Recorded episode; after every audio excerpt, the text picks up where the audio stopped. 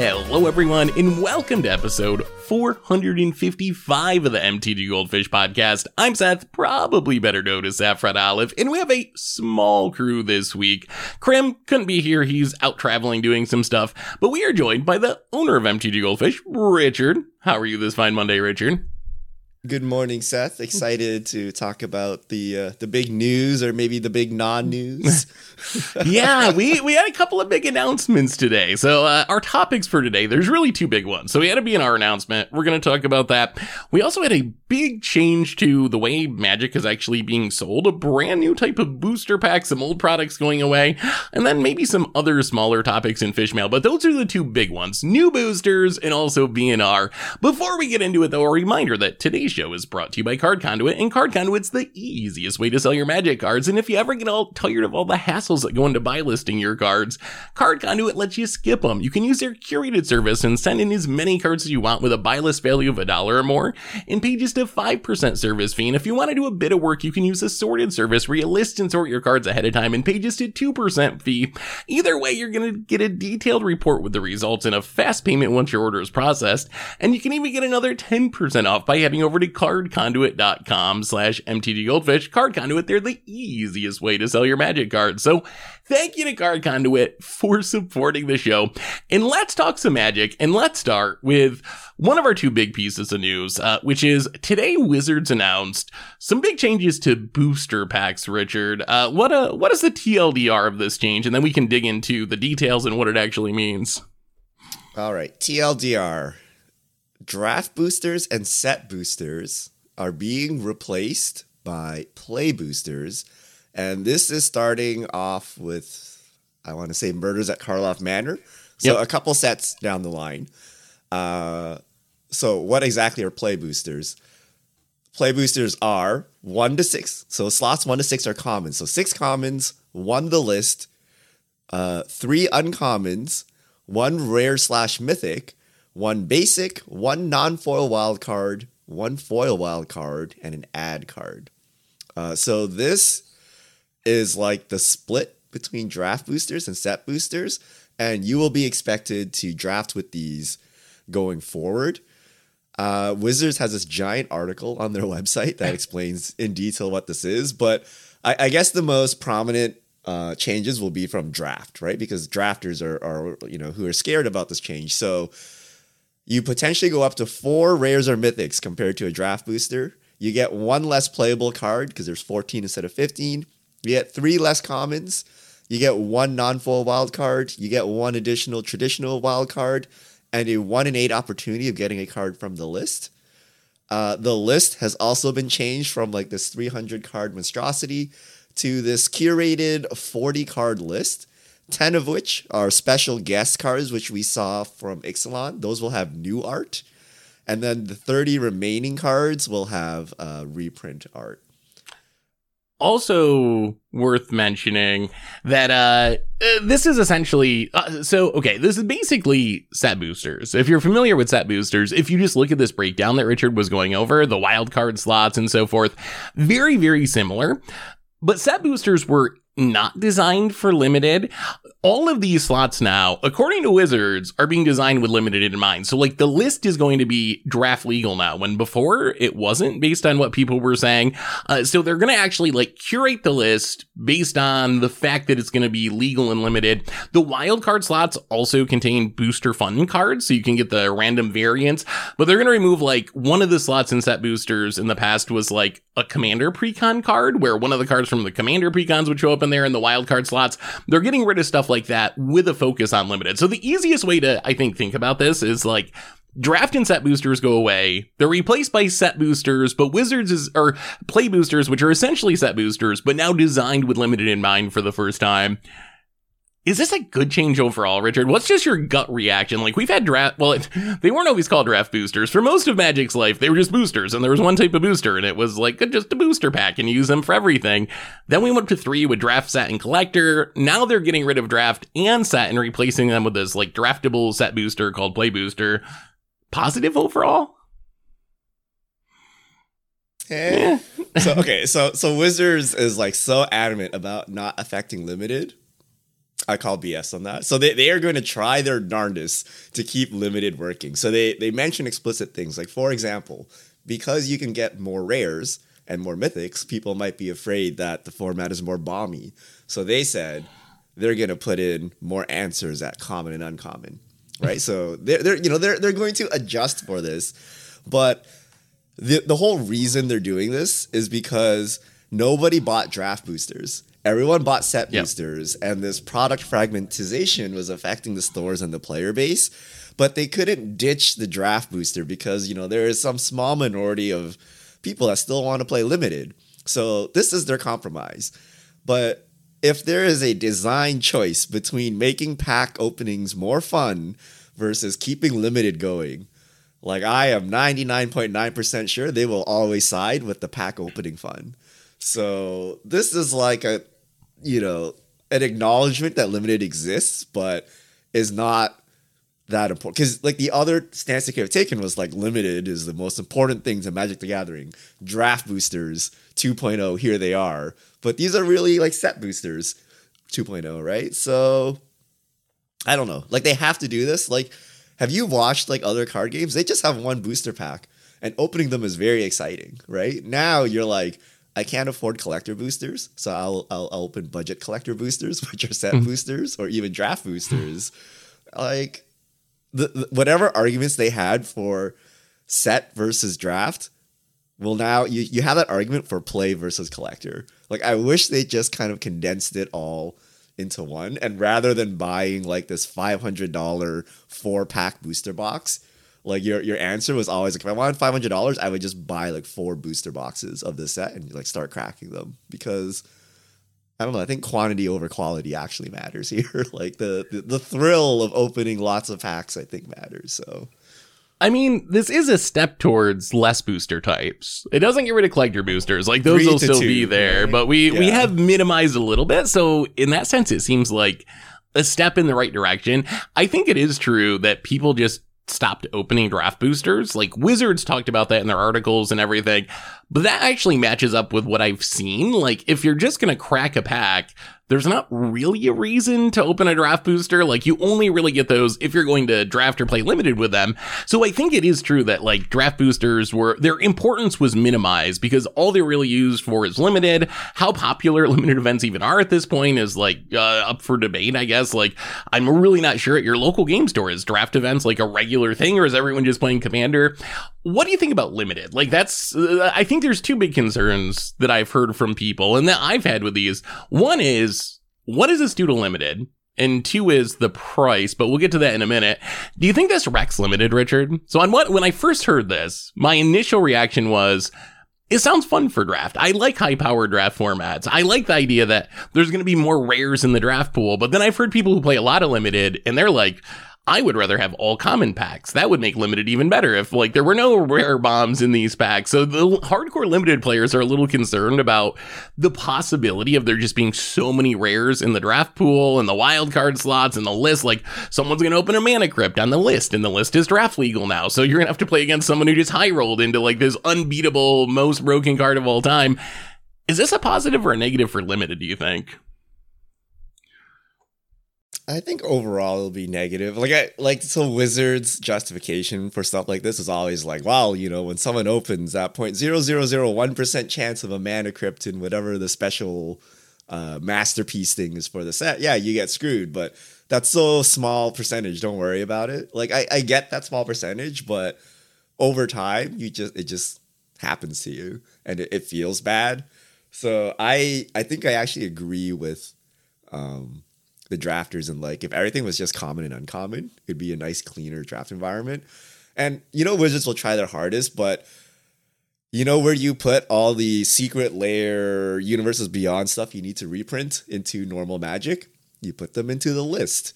These cards are designed for commander. These cards will show up in your play boosters now, right? Like they're they're it will happen, right? Like they will put exciting cards into the list uh, the wild cards, the booster fun, all that will be exciting cards. And in 2023, that means Commander. So they will try their hardest to balance it, but I guarantee you, it's the same size balance team of like half an intern trying to balance limited. And they're like, don't worry, we just changed everything you knew about cracking packs for the last 10 years.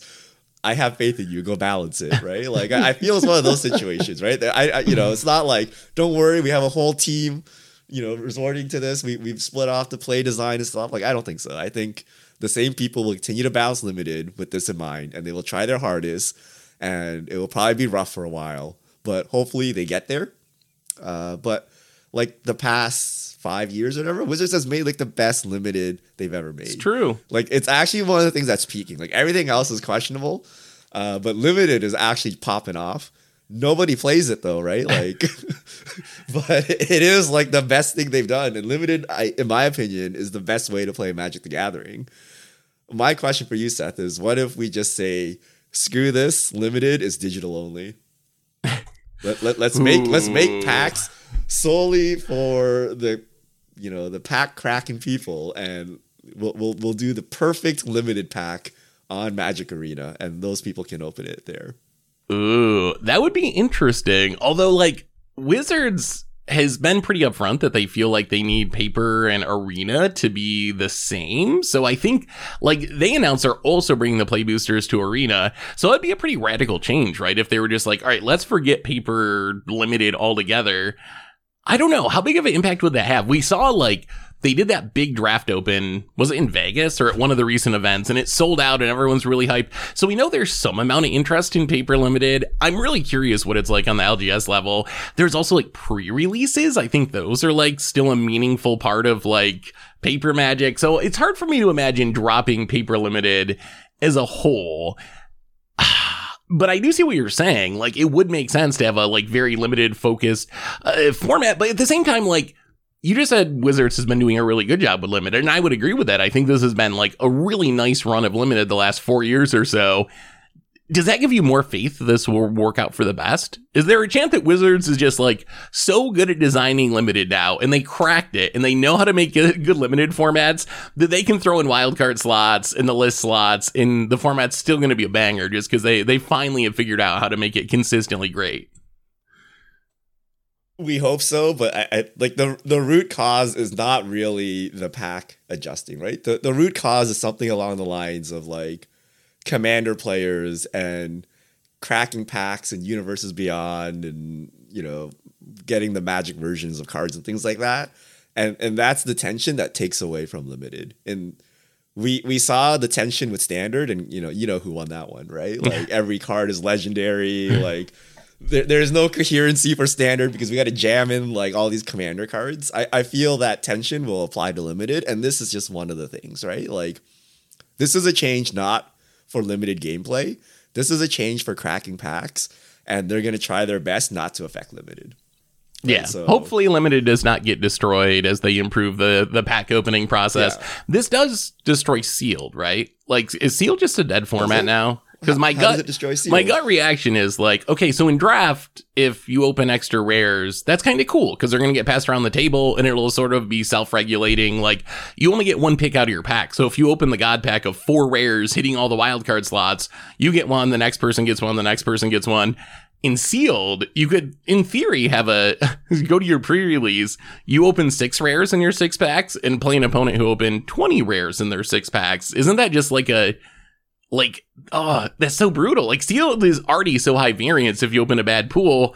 This seems like it's going to make god pools versus bad pools much more common because there's just going to be this imbalance in the number of rares and mythics that people have. You get six someone has 10 someone else has 20 like how does the person with six actually compete with the person who got three times as many rares in their pool? Like aren't you just screwed right from the start of the event yeah, I, I, think it's I don't know. I think it's roughly the same as so in the in the draft example, if you open a pack and you get your first pick of four rares, right, and the four people in that you know sitting beside each other both get a double rare, like yeah, that's that's OP, right? But with draft, you have the ability to smooth out your deck through draft choices, and and, and sealed you don't, uh, and, and this has always been the case. So um, I don't think it's dramatically worse. I don't know. We'll see. Maybe I'll sit down at my pre-release and get destroyed by someone with 20 rares. But like at the same time, what if someone opens like 20 commander cards and they have nothing to play with, right? Or they're all in like 5C, right? Like I don't know. There's like so much variance here. I, I don't know that this is specifically worse for sealed. I don't think it kills sealed, but maybe sealed is slightly worse because of it, because you can't smooth out the variance. But like when when do you ever play sealed pre-release, right? Like Yeah. that's the only time. I kind of hate sealed, so I if I have a choice, I'm always going to draft anyway. I I, actually like like, sealed because you don't have to read the cards. yeah. like there's no time pressure. Like when you're drafting, you're like, hold on, people, let me read like the 15 cards here and the, the backside. At least sealed, you have all the time in the world to read without getting that pressure. That's that's that is a fair point. Yeah, I just I I hate the like opening a bad pool of sealed where you just feel like oh you open it up and you get like four like three rare lands and a couple of janky rares and you're like oh, God why did I even why did I even try I'm just done already. What do you think about so the other big question about this is the cost. So Wizards has announced these new boosters. They're going to be set booster prices. Uh, so the way the market had been heading into this, normally draft boosters, 36 packs for around 100 bucks is kind of like the average. Set boosters, 30 packs for around 120 bucks. Probably, let's say 150 would be a, a reasonable guess because these are going to be 36 pack boxes sold at set booster prices. So let's assume these new play boosters, probably roughly 150 would be a, a fair guess, I think. That's a price increase, right? Like, uh, there's no option to buy draft boosters. I don't know how many people were actually doing that, but there is no cheap option now. Like, if you want a magic box, your options are going to be roughly 150 ish play booster box or 200 something, 300 something collector booster box. Is there a concern that this is making the game more expensive? So, as a drafter, yes. Okay, so as a drafter, you would in the past buy uh, three draft boosters. Now you have to buy three set boosters, and that's more expensive. And the exact price um, is like what Seth says, like roughly like twenty percent. As a collector, it theoretically doesn't matter if you buy enough products because the price per product is the same. You just got to buy more. Like the minimum order quantity was, I guess, 30 packs before. Now it's 36 packs. hmm Uh, actually, wait, set boosters were slightly more expensive than draft boosters, and they're not they're not an option either. Yeah, those are. Yeah.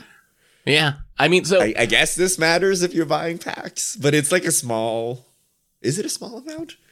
So in absolute terms, basically you have to buy set boosters now. you have to buy $150 worth versus $120 and you have to spend that extra before, 30 but you could have yeah. spent $100 in draft boosters. So it could be a meaningful 50% increase if you were a box cracker. Although, as Wizards actually mentioned in their article, because there's these multiple rare slots now because of the wildcard slots and the list slot, in theory, you're going to get more rares when you open a box. So I think Wizards would argue that this actually makes it cheaper overall when you consider the number of rares you're getting versus the price that you're paying. Did you buy that argument, Richard? It was actually like very financy for Wizards, who tends to stay very far away from anything like finance related secondary market, but it was actually like pretty financy. Do you do you buy it though? I I think I actually buy it, but it doesn't apply. So it's something like this. It's like your EV remains the same, but you can no longer buy a cheaper product. So for example, let's say a collector booster is EV neutral, right? And a draft booster is EV neutral. One costs like eighty dollars to 100 100 to like 120 for a box. One costs like three hundred dollars. Even though you theoretically get the same EV ratio from both of them, like you just there's just more cost to the collector booster. So I feel like that's the way to look at it with these new play boosters. Like theoretically, you get just as much value, but in reality, people don't sell back all their cards, and there's like you know the the vendor cost and all that stuff, right? And then just the absolute uh, floor. So like for example, here's a concrete example. Every Christmas, your grandma gives you a hundred dollars to buy your Christmas gift, and you can buy a draft booster box. In 2024, you cannot buy a booster box of Magic with $100 anymore. You need 150. So grandma can't gift you Magic the Gathering. Like roughly something like that, right? You just got to explain inflation to uh to grandma before she gives you the gift. Yeah. grandma, you got to get me four gift boxes. You gotta mean- wait for the Amazon Prime deal and wait to get aftermath boxes, okay? So basically, what you're saying is the EV is the same, which I think I would agree with, but it's basically like penny slots versus the high roller slots. Like Yeah. you have to have the high roller money, or maybe that's a little extreme because collector boosters are the high roller product. But essentially, you're going to have to be willing to put more in or risk more to buy a box at all with this new system because there's not an option to pay the penny slots anymore. Essentially, well, and, and EV is a false argument because no one sells their Magic cards. Yeah. By no one, I mean like 90% of the people, right? Like everyone just like says, oh, I got good value. and it just hoards them. like people are not actually selling them back to like break even or anything. So this is like the, the false number. It's kind of like like slots, right? Like the, the EV of slots or something is like 95% or something, right? Like you, you only lose 5% given enough sample size, but no one spends enough money to hit the sample size needed to smooth that variance out for slots. Like like Yeah. Seth, you only lose 5% every time you go to Vegas. Oh Like, no, I lose I lose all my gambling budget every time I go to Vegas. because it's made up by that one person that opens the one on one serialized ring, Yep. right? Like you need enough to smooth that. So I feel like EV is like the cheaty way to justify your spending for Magic the Gathering. Like no one actually sells anything back, and no one opens enough product to smooth the variance anyway. So yeah. it's it's okay. We all just close our eyes and say it's fine to buy the new booster set. Is this all upside for Arena? That was the one thing that really got me excited is so this will impact Arena. In theory, this should make Arena cheaper, right? Because your average draft is going to have more rares and mythics in it. So that's actually like technically a Mm. price decrease. You do have to be one of those people who play limited and then also play constructed. If you're just a drafter, it doesn't matter. If you're just a constructed player not drafting. But in theory, they're keeping prices the same, but there's more rares and mythics per draft. So like limited got more valuable on Arena because of this. they did announce a packed price increase, did they, Seth? No, they actually they actually said on Arena they're keeping the price the same. So drafts will be the Yeah. same price, but they will use the new boosters. Yeah. So the the paper prices increased, arena prices decreased, and the packs got more or remained the same, and the packs got more valuable. So this is an effective economy boost for arena players. I have one other question for you, Richard. So one of the quirks of this is there's one less card per pack. 14 cards, and then I guess the ad card makes 15, but it used to be 15 cards plus the ad card. So one less card per pack. Is this just a way to make more money? I heard this podcast recently and it talked about no, like, okay, I talked about American Airlines, and American Airlines realized that if they took a single olive out of the drinks of their first class customers, they would save tens of thousands of dollars a year. So they took away one olive and now they're, you know, doing great. Is that what this is? Is this like one, like over the course of billions of packs, that one less piece of cardboard per pack actually is going to like make Watsy a ton more money? I think so, yes, but like as Magic players, how much bulk do you have? How many commons do you have that need to be thrown away? Either you you're you're cold hearted, you just throw them in the garbage, or you're like, oh, I'll keep them one day in case they spike, and you're like running a literal Magic warehouse in your garage. Yep. Like yep, there I'm is so guy. much garbage. like you would just get rid of commons altogether if not for limited, right? Like you would have like three commons per pack or something. I, I don't know. Like we have Yeah. way too many commons. So while yes, they do save money, they also save like the environment and I think most players would be happy to get rid of their like bulk bulk commons like all over the place, right? So I think this makes sense. I'm surprised they didn't go harder. Like I guess you need critical mass of commons to make limited work, but I don't Yeah. want to. I don't know. I have so many cards and I have to throw them out, and I feel bad. And you're like, well, you go go donate them or something, right? But I'm like, I'm talking to vendors. They're also trying to get rid of their commons. Like, there's too many, right? There's not enough schools with magic programs to donate them to, right? Like, you, there's just so much undesirable, unplayable commons that cutting down on them, you know, from the get go, I think makes sense. I I will say, uh, if you're looking for a place to donate your cards, there was a there's a, a place called Magic Kids now. I I talked to them a bit in Vegas, and it's actually a a legit charity, like a 501 charity, where you can just donate your cards, and it's actually a tax deduction, so you can send in all those cards that you don't need, and then they send them to like school programs that are teaching kids magic, magic clubs at schools. So if uh, check out Magic Kids if you're if you're in that situation. I'm actually gonna package up some bulk, I think, and send it to them. You gotta pay to send to them though. Right? You do have to pay the shipping. Like the shipping is on you, but in theory, you'll get a tax break if that's something that they matters. need a deal with Goodwill or something, right? So I where you can just to drop them off, and I can Mm. drop off my like 80 pounds of bulk or whatever. like I don't I don't want to ship bulk across the country, right? Like so if they could partner with Goodwill, that'd be amazing. Then you can just go to Goodwill, drop all your stuff, and then it would go to a nice home. So that'd be cool. Uh, any other any other thoughts on boosters before we move into our other topics? Uh, final, what's the final word, Richard? Does this impact your love of magic in any meaningful way? Is it a even a change that matters? Like, eh? We're high rollers, Seth. We crack collector boosters or Yeah. bust.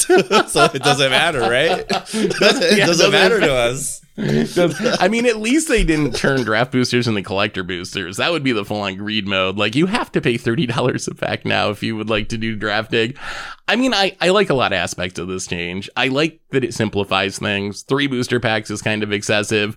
I'm personally excited for what it'll do to limited. I like high powered formats, so I think the idea of having more rares is cool, but I'm also someone who drafts infrequently. If I was someone who was a full time limited player, I probably would feel differently about it based on the feedback I've heard. The price thing does give me a bit of pause, but overall, I would say I think this is a positive change. I think the good outweighs the bad. Sure, there's some bad in there, but I think overall the the good outweighs the bad with this one. It, it's I'm in line with what Watsy would do. It basically pulled up the pack prices. I would have liked it seen the other way. Like, here's a new play booster. It's like half the price of a draft booster, and like they somehow made the cards cheaper. Like I, I don't know what it'd be like draft versions of cards or, or something like that to make draft more. Oh, what what if you just made pauper packs for draft and that was actually what the draft format was? Uh, but like some way to like pull the price down. Yeah. Uh, because you have collector boosters on the other end, but they're basically pulling the price up towards the collector booster side. So yeah, it cuts out the want. bottom end. Yeah. Yeah. Anyway, we got another piece of big news today. Well, maybe not as big a news as I was hoping it would be, but we got a BNR announcement. We uh, this is our first of the. I don't even know how to conceptualize these BNRs anymore. These are the six weeks after a set release. Initially, they were called emergency BNR announcements, but Wizards has kind of like backed off that phrasing. I don't know what to think of them. Richard, what what did we actually get in this BNR? Crickets. Nothing. We got an ad for play boosters. for Play boosters. There- there's no changes in any format. Not even not even some like arena format you don't care about. Nothing. Uh, people were expecting big things out of modern. Nothing. Uh, Pioneer, nothing. Standard, nothing. So we did get arena changes that we'll talk about later. Earlier, a few days ago, with some rebalancings, uh, but no no changes today. I was so I didn't know what to think because of the whole messaging about emergency ban announcements once per year, and then them kind of like saying, "Oh, well, we'll actually use these windows more for older formats."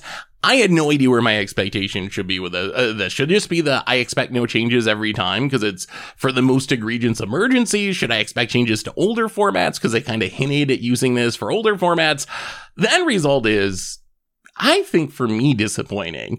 Honestly, like, I think standards fine right now. Like, it's not the greatest standard of all time or anything, but standard I think is actually in a in a reasonable place. So I wasn't actually hoping or expecting for any changes in standard. Yes, Sheoldred it's still in like 40% of decks, but that's actually down from closer to 60% of decks. So it's actually trending in the right direction. And the meta is like relatively diverse. Right now we have Azorius Soldiers is the number one deck at the meta. Mono Red is number two. So like standard is fine. Modern and also Pioneer. Ugh. Have you played Modern at all recently, Richard?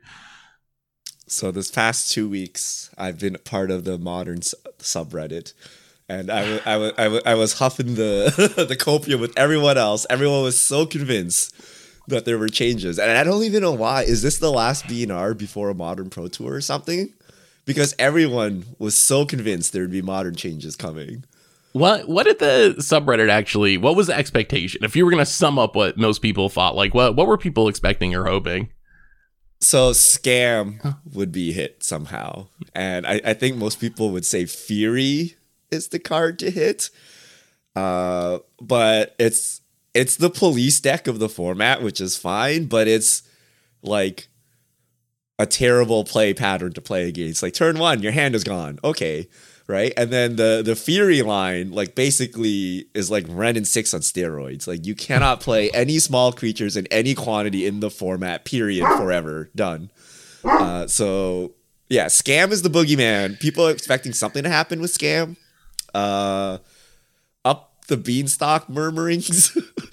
I don't know if you can follow this, but apparently up the beanstalk, people figured out ways of just not putting it into Omnath and like to use it in other decks. And Mhm. people, there's a lot of rumblings about up the beanstalk. Uh, but the fear was once scam gets hit, up the beanstalk would be free. But good, good news, nothing got hit. So, so we're here. But people really expected changes. People are not happy with modern.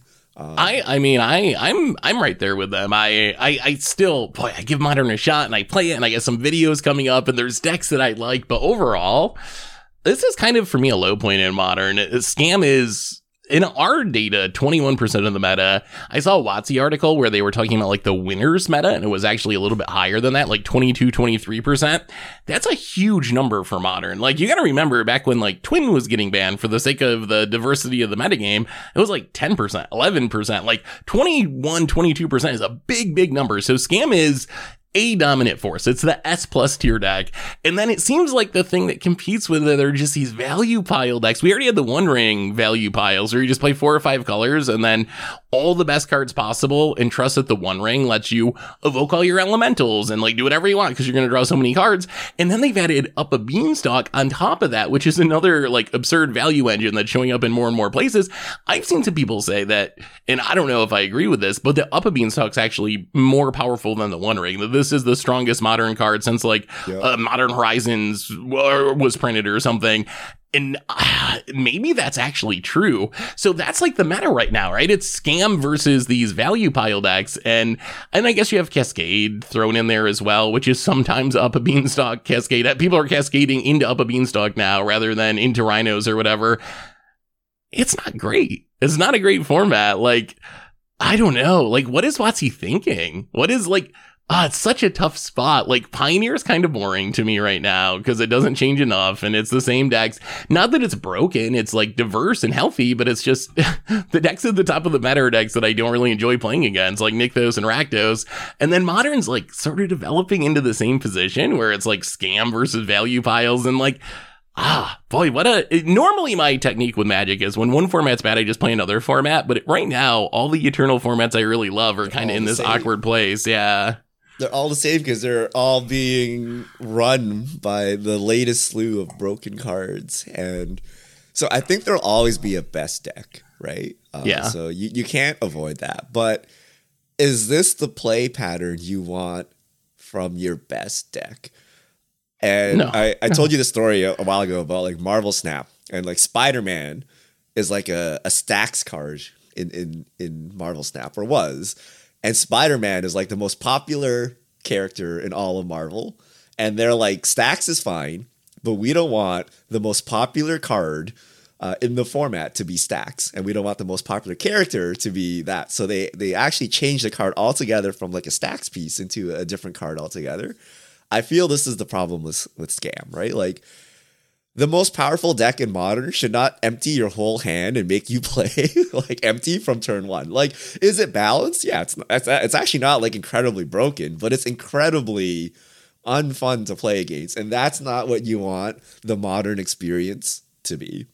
Uh, Yes. This would be like, what if eggs was the number one deck in the format? What was lan- you know, what if lantern control is the number one deck in the format?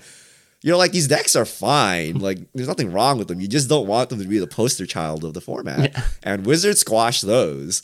I don't know why scam is allowed to go free. Like there, there's the conspiracy theory of they gotta sell more Furies. Like they don't want to ban Fury. like well, you, it has to be Fury or Grief that gets hit, right? Like Yeah. What else are you What going to else ban out of that deck? Oh, yeah. Uh, yeah, you so- can't be in the undying evils or not dead after alls. That doesn't make any sense. There's a million of them, so it's got to be. But if you ban Fury, can you leave Solitude? Like you got to get rid of the whole cycle or something, right? So I don't know. what? Uh, and up the beanstalk is a crazy thing, right? Because up the beanstalk makes your thought. elementals like just straight up free cards because you pitch a card and then you draw a card, uh, Yeah. and we're Yeah, slow then- enough that oh. this is fine, and this is getting oppressive as well once you get it outside the Omnath shells, right? So And then you end up with two up of beanstalks, and you're like comboing with your elementals almost. You're like chaining them together to like draw them all. To, it's like, oh, it's so bru- it's so brutal. What about this, Richard? This is something I had always throughout my my life playing Magic had been against, but now it's like pop back into my mind, and I'm curious your thoughts. What about erratas?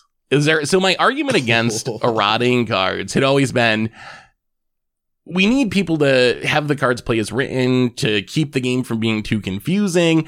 But now we're in a world where you can't read the cards. There's cards coming in all these products. There's secret lairs that you don't know what they are anyway. Like, is that even a realistic argument anymore? Is there any way we're just like, okay, the evoke elementals, rather than banning them, they only trigger when cast. ETBs, if cast, they like do their thing. So if you reanimate it or blink it, it's not going to get the trigger.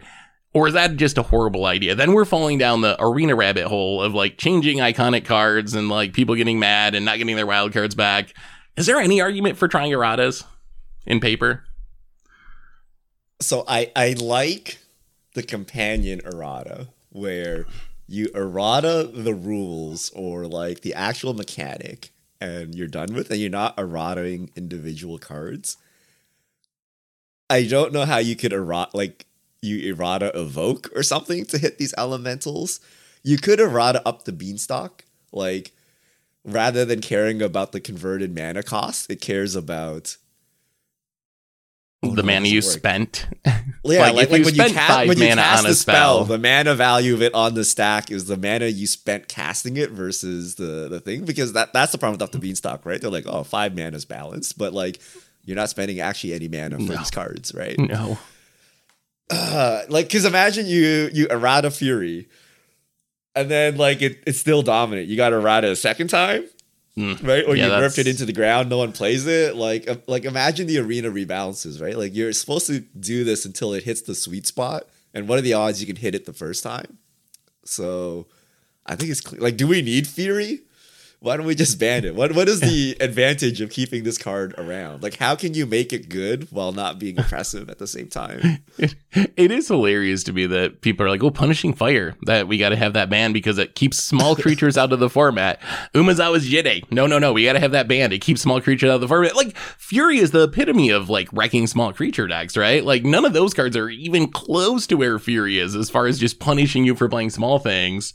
Well, Why Red is that one Six okay? showed us that this is bad already. Like we we already had this, right? Wrenn and Six pushed out entire archetypes, but you could theoretically overwhelm a Rem and Wrenn and Six, right? Like you could go tokens, you can you know you can you can go wide in Wrenn and Six and take Mm-hmm. it down, and then just like nah, Fury. right? Like, Yeah, let's make you, it even worse. How do So- you play any small creature decks like ever? Like Fury definitely needs to go, even if Scam wasn't the number one deck. Like you don't want Omnath casting Fury on you. Uh, it pushes out entire archetypes. So like I think so many new decks just happen overnight if you get rid of Fury. So give me your prediction for how this actually ends. I see a couple of potential pathways. One is uh, it stays the same and everyone's sad, but WotC doesn't care because they're working on other things and changing boosters. Another is they ban a bunch of stuff before Modern Horizons 3 comes out because they want Modern Horizons 3 to, uh, you know, get a chance to shine and sell well. Or they just try to power creep it in Modern Horizons 3 and somehow print more busted things. So when we're talking about the list of the most played cards a year from now, it's not Modern Horizons 2, it's all the new Modern Horizons 3 stuff that's even more busted than Fury and so forth. How does this, where do you think this goes, Richard? What's the future of Modern? Power creep. Just power creep like we, we, we didn't ban anything from Modern Horizons 1 when Modern Horizons 2 came out. Uh, we, we, I, I don't think you're going to need to ban Fury because whatever's coming down the pipe in Modern Horizons 3 will look disgusting. Like, I don't like think delighted halfling or whatever, right? You're like, oh, that's the power creep we need, right? Like one mana, one three mana dork Yeah. to keep you out of fury range. My, like my Birds of Paradise get. is a zero five now. Yes, it's a zero Yes. five. It has defenders, so it's fair. Okay, like I, I feel they're going to power creep it, like because there. It's not about modern, right? It's about also selling cards for commander. It's about selling cards for legacy. They they Yeah. figured a way to get like legacy players, modern players, vintage players to open their wallets every set release. Uh, commander players especially, right? So I think they're just gonna keep power creeping. I, I feel they they they screwed up every single time. They're like, we're gonna power creep it by a little bit, and they're like, oh, whoops, we power creeped it by a lot. like I feel like that's what happens like every set. Like I and I feel it's gonna happen the same with Modern Horizons three because if they do it the other way around, nothing sells and it's a flop product, right? So they're gonna Yeah, they err on the to. side of going too strong and Either they're gonna ban stuff, but not really. either that or there's a huge BNR. Like I keep coming around to like the One Ring. Like I, I keep thinking, oh, that's a card that there's no way they let that be as impactful as it is when Modern Horizons 3 comes out. They don't want that overshadowing the format or Fury or Bowmasters. So I think it's also possible they just do a huge BNR as we get closer to uh to Modern Horizons 3, like a rotation BNR. Once they're done selling those cards, like move on, like buy the buy the new MH3 stuff, forget about the One Ring is the one ring still a problem? Like it's so we, like it is still a problem, but the thing is like now there's also up a beanstalk. So does banning one ring do anything, or does that just lead to more up a beanstalk decks uh, using up a beanstalk to be the one ring value engine? Like, does it even matter There's- anymore if you ban the one ring? There's too many problematic cards, Seth. Just like if we banned Fury today, did Modern actually get better? Like maybe, but you still have the One Ring. You still have Bowmasters mowing down your dorks, right? You still have Wrenn and Six running around. You still have all the other pitch elementals going rampant, right? So you got to hit like entire swaths. You're like, okay, Modern Horizons two out, Lord of the Rings out, right? Like I mean, I will say this is just ah, what it is to play Magic in 2023. Like there, there's just too much to ban, right? if if this is going to be the power level, at least free a bunch of legacy stuff into modern. Yeah, but like seriously, just pull out the stops, wastelands, Russian imports, like Force of Wills. Like if it's a legacy, any happier, Seth? no, probably not. But at least I can like make a video about wastelanding people. Like that'd be sweet. Speaking of erratas, uh, the other topic we didn't really touch on is Wizards changed a couple of cards on Arena this week. Orcish Bowmasters in the One Ring. Curious your thoughts on these changes. So Orcish Bowmasters essentially lost its ETB trigger. So uh, it's just a two mana one one flash until your opponent draws an extra card. Then you get the same trigger as it had before. One ring to uh, tap it to draw cards. You now need to pay a mana essentially to add a burden counter and start ticking it up. What do you think of these changes? Is this is this a good solution? Should they have just banned these cards rather than errataing them? Uh, I mean, it's historic. You can arena rebalance things. Why not? right? Like that's the whole mo of the format. That's true. Although the counter argument they- is like they're trying not to give us our wild cards back, so they just they banned Orcish Bowmasters by making unplayable. But this way, they don't have to give us our wild cards back. Is uh, is the thing a player might say? Maybe, but I mean, like, if you're excited to play the One Ring, like, don't you want it to be on arena, no matter how Yeah, bad it is? Like, so I I don't know. Like, they just rebalance everything on arena, so this makes sense. And there's no, I don't know. Like, I feel there's less tension to keep like historic cards as they are in paper because all the alchemy cards are like running around in there, right?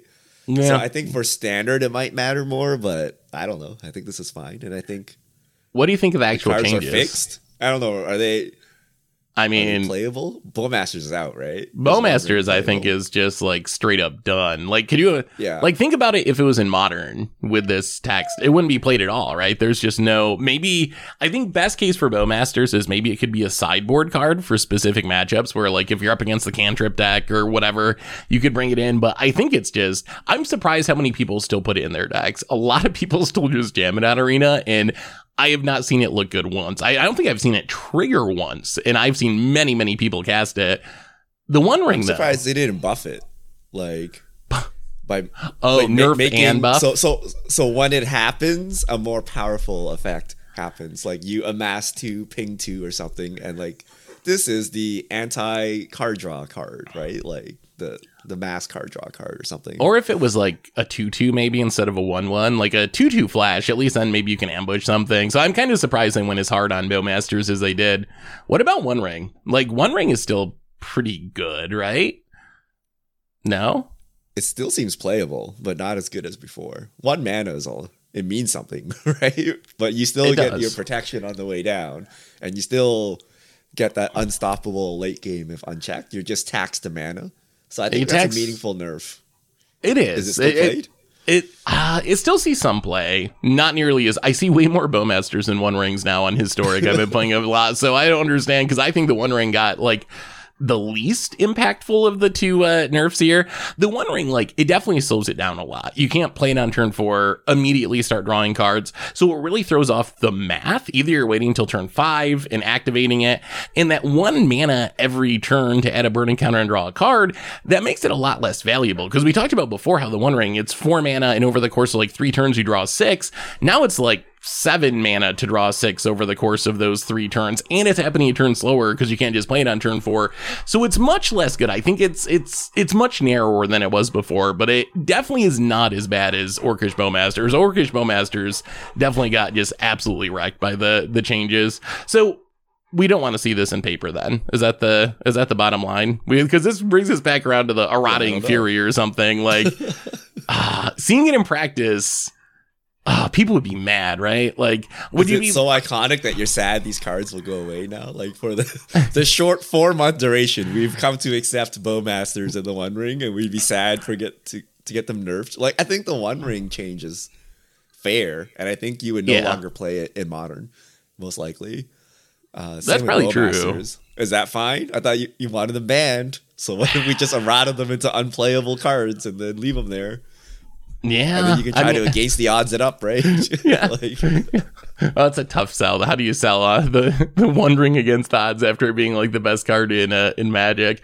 I wish they'd figure out a way how to refund people. Like that would be uh, that would solve most of these issues because I think that's a legitimate gripe. Like uh, it's some way to like give people back something for their their one rings or bowmasters that lose a ton of playability on arena in specific. In paper, I guess it doesn't really matter. Like if you spent thirty bucks on bowmasters and it became the arena version or it got banned, the end result's basically the same. Like you, you kind of got wrecked either way because it's so. I guess like the optimal version is like you rebalance it enough that it's still playable and valuable, but not as broken.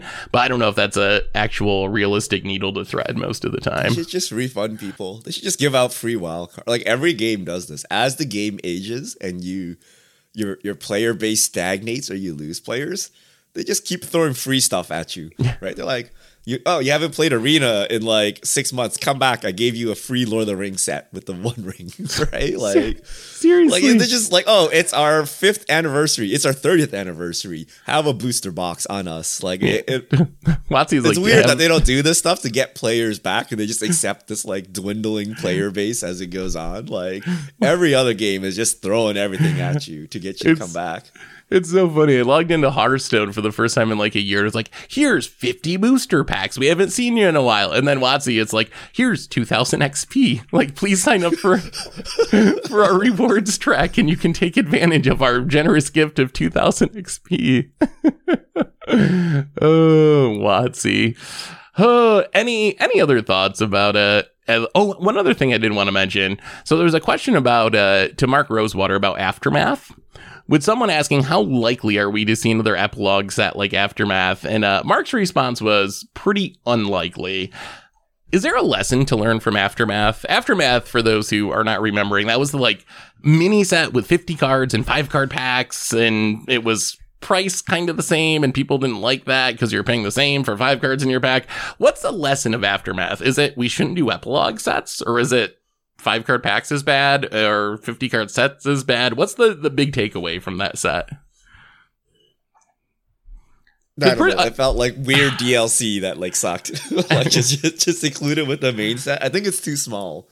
Like I, I don't know how they came away from Dragon's Maze. They're like, oh okay, uh you know, small sets suck. Like the third set is bad. We'll just come up with this thing that's like a third the size, and the boosters are like five cards or whatever. Like that's weird. I, I'm glad they tried it, but and then you know figured it out. But like not shocking. Like the most terrible selling product of all time. They're not going to make another one. So it's uh, the thing. Oh, the disappointing part for me is I kind of like the idea of having like the mini set in between releases to keep things fresh and standard or whatever. So I hope like I hope the takeaway isn't don't experiment. To me, I think the big like obvious criticism was there was too much redundancy in opening packs and the price was uh, off-putting to people, even though you can use the same argument. Oh, you're getting a bunch of rares in your pack, so actually it's more valuable than a normal pack. But the just the like the shock of my five card pack costs the same as my 15 card pack was too much for people to get over. I wish they would experiment with like like living card game style releases. Like what if instead of like trying to sell five card booster packs, what if you just like did the did the aftermath and we're like here pay a hundred bucks and you get a one copy of each card in the set or something. Like maybe there's not for every set. I know they're not going to move away from the booster model because it's way too valuable for them. They make way too much money selling boosters.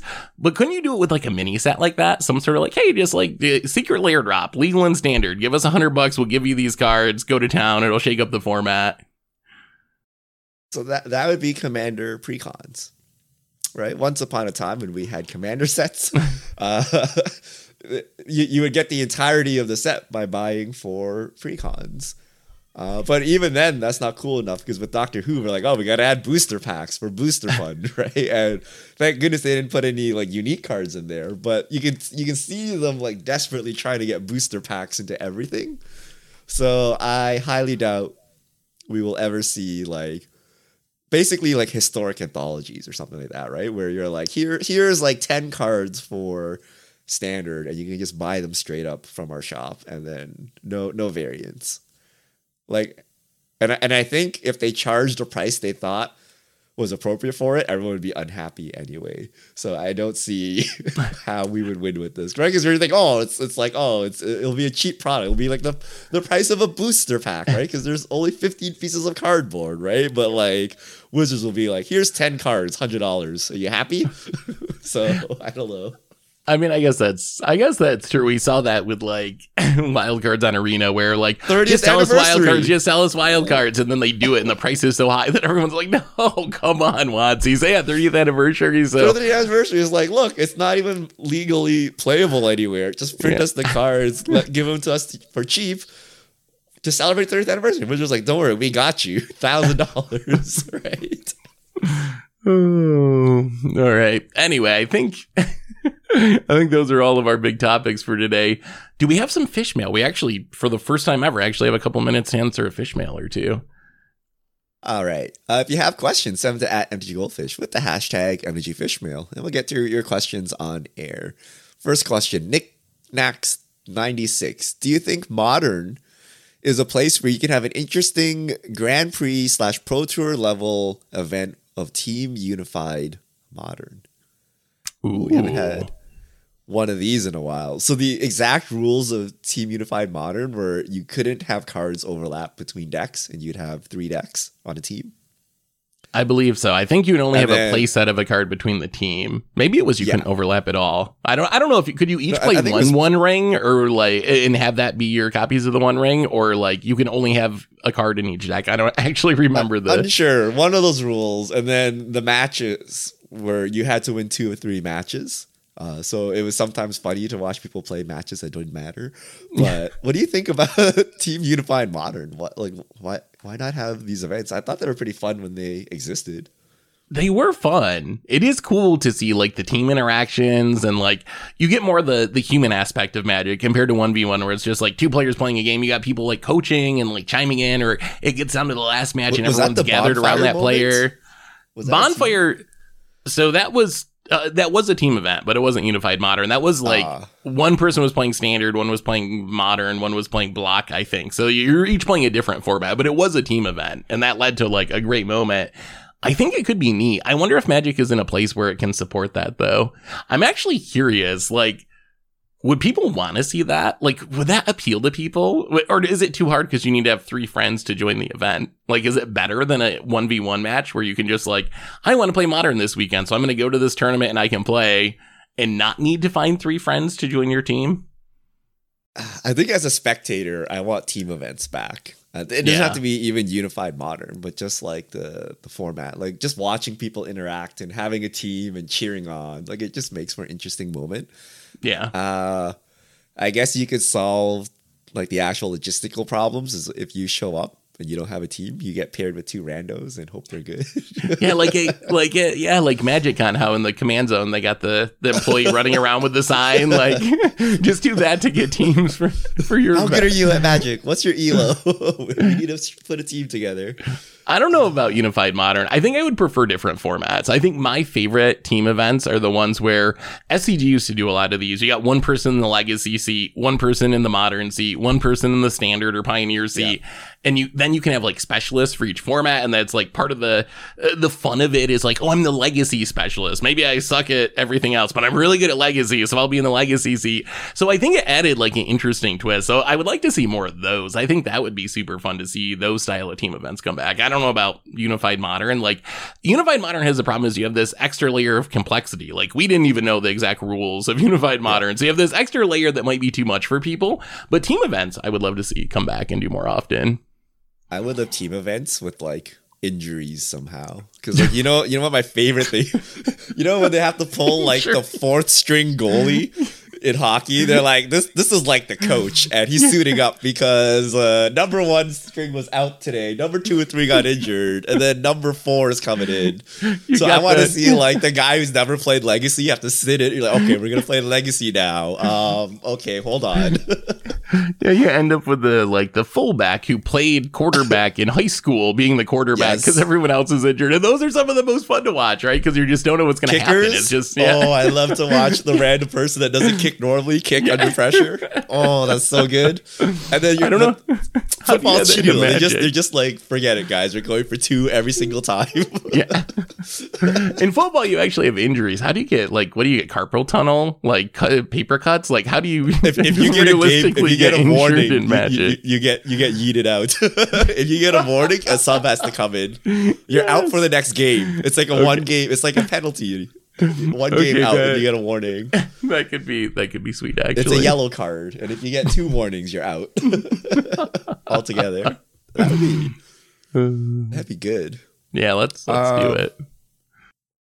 Eleven vicious with Troll and Toad backing on a magic. Do you think th- there's a possibility of a domino effect and other stores follow suit?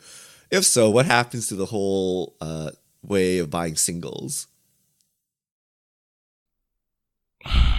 So I don't think there's a domino effect because of Troll and Toad. I'm kind of in the camp that Troll and Toad wasn't especially relevant in the last few years as far as magic vendors. So I don't think Troll and Toad in specific going out of business has a meaningful impact on anything else.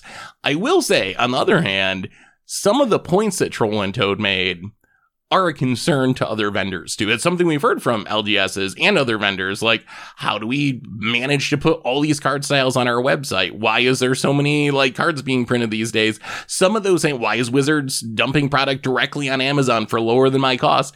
Those concerns that they expressed are concerns that apply to to many many vendors. That would be the thing I'd be worried about. It's not that oh Troll and Toad went down, so now the rest of these stores are going to go down.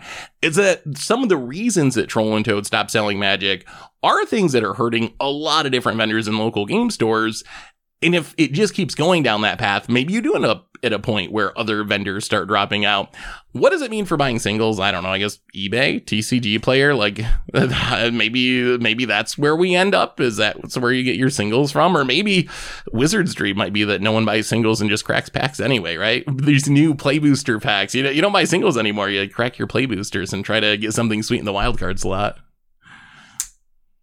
So I, I don't think there's a domino effect, but I think it is significant because it's a very upfront way of seeing like what's happening to LGSs, right? If if these like OG vendors that have been going on since the beginning of time, right? So like Channel Fireball, now Troll and Toad have to get out of the Magic game. Like, what does that indicate for all the other LGSs, like the the, Yep. the small mom and pop stores? They go out of business every day. Just no one cares about. Like no one knows, right? They're too small for us to to recognize. So I think it's important because this kind of highlights the problem everything Wizard said about set boosters versus um, draft boosters happens with the rest of the Magic catalog, right? You need to stock six Elesh Norns, right? How do you know which one is the right Elesh Norn to stock? And if you stock the wrong one, you don't have money to buy the next product. You can't make any more money. You have dead inventory. And then, it, oh, wait, Amazon is fire selling boxes, so your Elesh Norn just halved in prices uh, over overnight. So all these problems happen. And it's good that Wizards is trying to address the booster box problem of set versus draft, but all the LGSs have this problem with singles. They, you know, imagine you you were holding foil Tarmogoyfs or whatever as your high end cards uh, for for your modern players, and then Tarmogoyf is no longer playable. You're just holding Tarmogoyfs now, and they've decreased in price. You can imagine how much money you lost. You can imagine you had to stock dual lands during the height of COVID because you're an LGS and people expect you to have these cards, and now they're worth a lot less because economy stuff, right? So it's tough to be an LGS, and I think Troll and Toad just signifies what's happening to the other LGSs. I don't think it's a domino effect, but it's just a more visual way of seeing. But like if you go to Reddit, you see like LGS, like mom and pop stores closing like every day, all the time. Yeah. Right. So Troll and Toad hopefully shed some light on it. And I don't know what people will do exactly because we still go to Amazon and buy our boxes. and, you know, we, we, you know, like we probably still go to Star City Games and Card Kingdom to buy our singles because like you can't buy them anywhere, right? Like even Doctor Who Surge foils or whatever, they're not even available on TCG Player. Right, like how can you expect your mom and pop store to to have them? There's there's just too much product right yeah, now. they can't. So. Yeah. Yeah, huh? Definitely, it'll be interesting to see how it all shakes out, but there certainly are concerns there for sure. But anyway, I think that brings us to the end of our fish mail. Richard, how do people send in questions for uh, next week's cast? All right. If you have questions, send them to at MT Goldfish uh, with the hashtag MTG Fishmail, and we'll get to your questions on here. And I believe that brings us to the end of episode 455 of the MTG Goldfish podcast. So, Richard, thanks for hanging out. Thanks everyone for listening. Thanks to Card Conduit for supporting the show. And we'll be back next week to talk about whatever goes on in the world of magic. So, until then, have a lovely week, everyone. And this is a crew signing out.